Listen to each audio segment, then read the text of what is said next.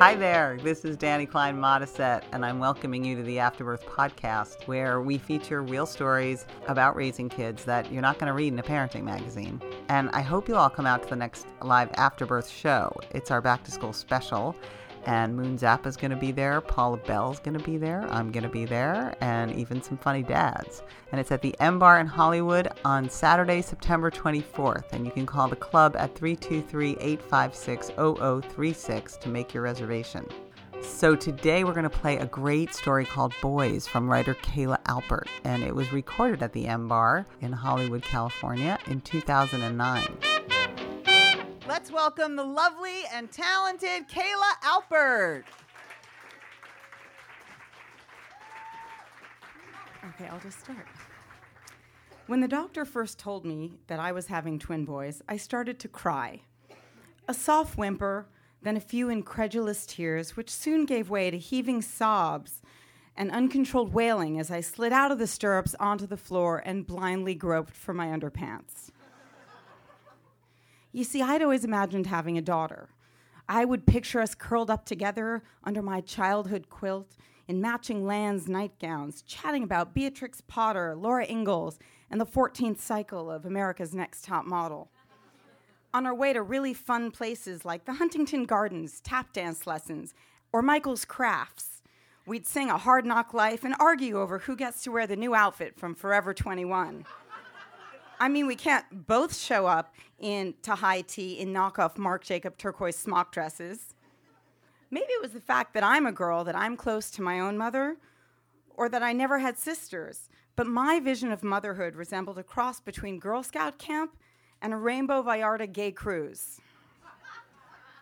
So when Dr. Bob showed me the unmistakable outline of emergent testicles, 4 of them, well, it wasn't pretty.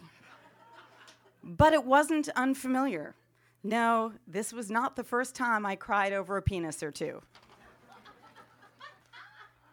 For the long months of my twin boy pregnancy, between devouring gnocchi, Googling rare non-testable diseases like progeria and primordial dwarfism, and wading through racks of charming pink dresses to find the few lousy tractor-themed onesies, I had a serious case of prepartum depression.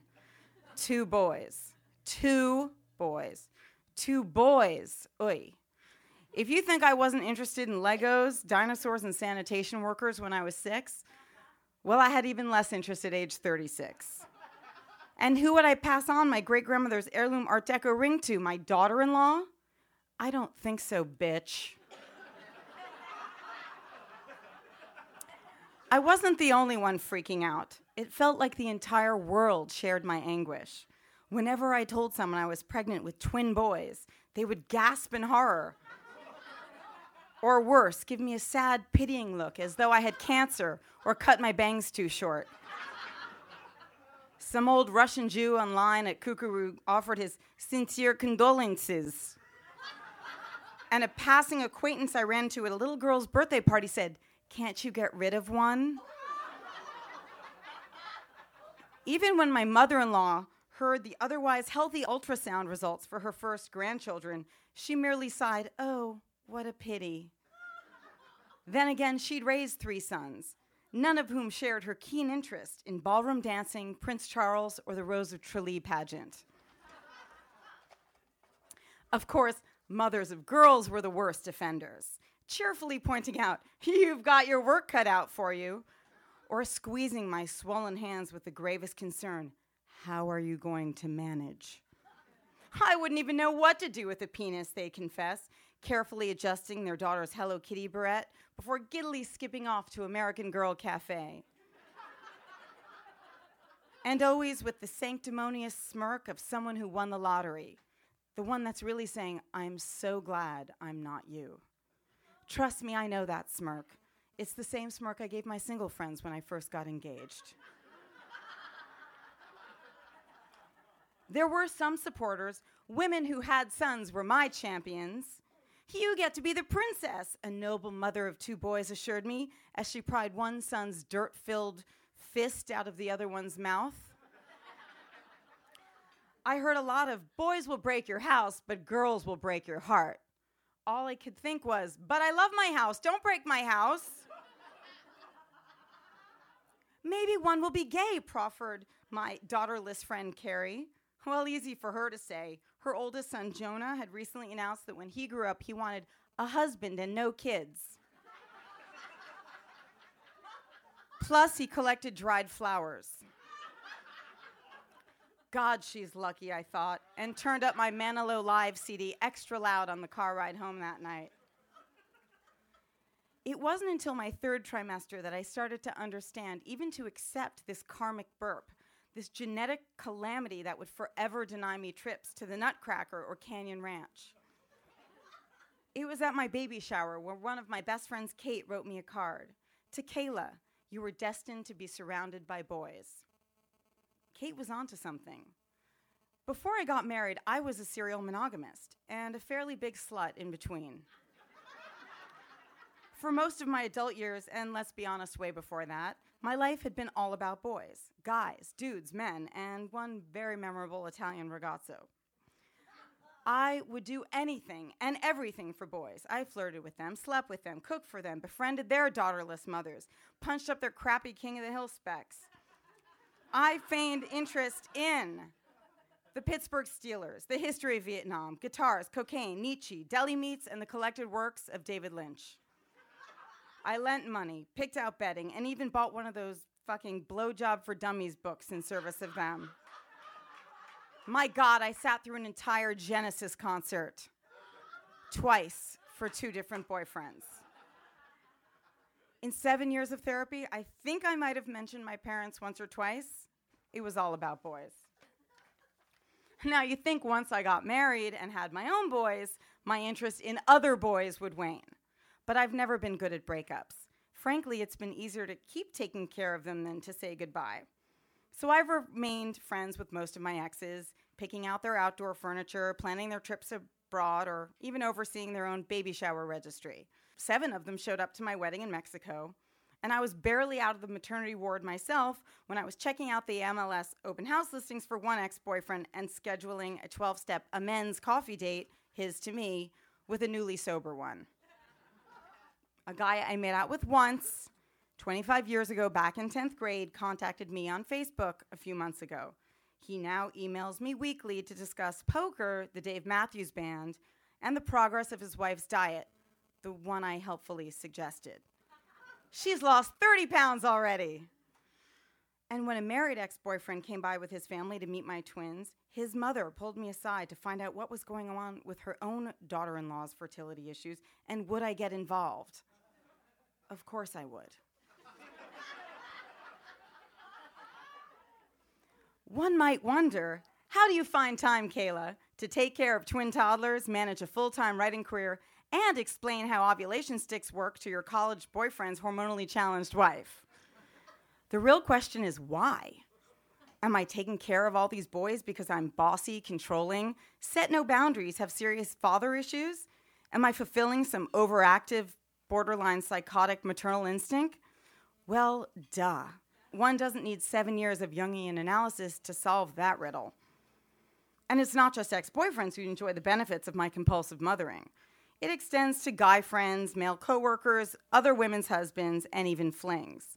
I once spent a torrid night with a sexy biker whose skull ring left a bruise on my inner thigh.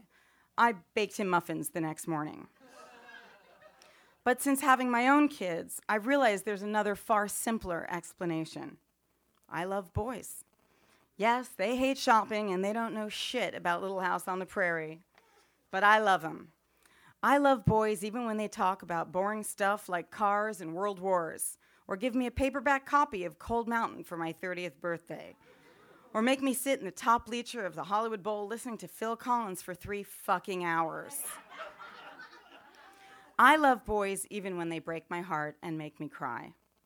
I used to think my series of failed relationships, dead-end affairs, and inglorious one-night stands were preparing me for marriage. But now I see they were preparing me for motherhood, to boys. 2 boys at the same time, to be exact, my twins, Miles and Clive. For all my prepartum stress, I'm thrilled to have 2 boys. 2 boys! And now that they're here, the world shares my happiness.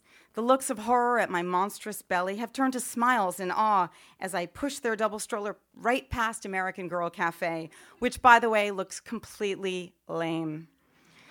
And I beam encouragingly at a fretful pregnant friend expecting a son. Don't worry, Samantha. Boys love their mothers, as I struggle to extricate Miles' fingers from Clive's eye socket. At the moment, Miles and Clive and I are in the divine early stages of falling in love. I would do anything and everything for them. I melt when Miles gazes at me with his electric blue eyes, and I laugh every single time Clive jokingly mimes taking a dump.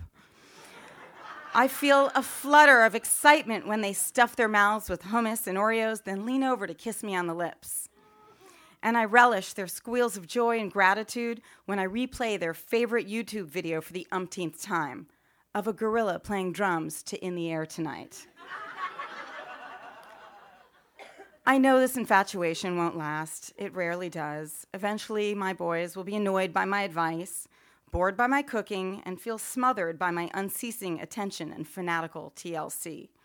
They'll meet another girl, someone cuter, younger, less controlling, and without a doubt far sexier than me. My calls will stop getting returned. Birthday gifts will be lousy or altogether forgotten. Quit parking outside my driveway, they'll snarl at me someday. My girlfriend's inside. Oh, I've been through this before, believe me. But I'll be okay. I will manage, mothers of girls, because I know they'll come back. They always do. In the meantime, my boys and I will talk about weaponry and farm equipment on our way to karate class and tribal drumming workshops. There will be plenty of muffins to bake, shitty rock concerts to sit through, dorm rooms to decorate, and furtive inquiries into their future wives' estrogen levels. And there will be tears. Oh, yes, there will be more tears. Thank you.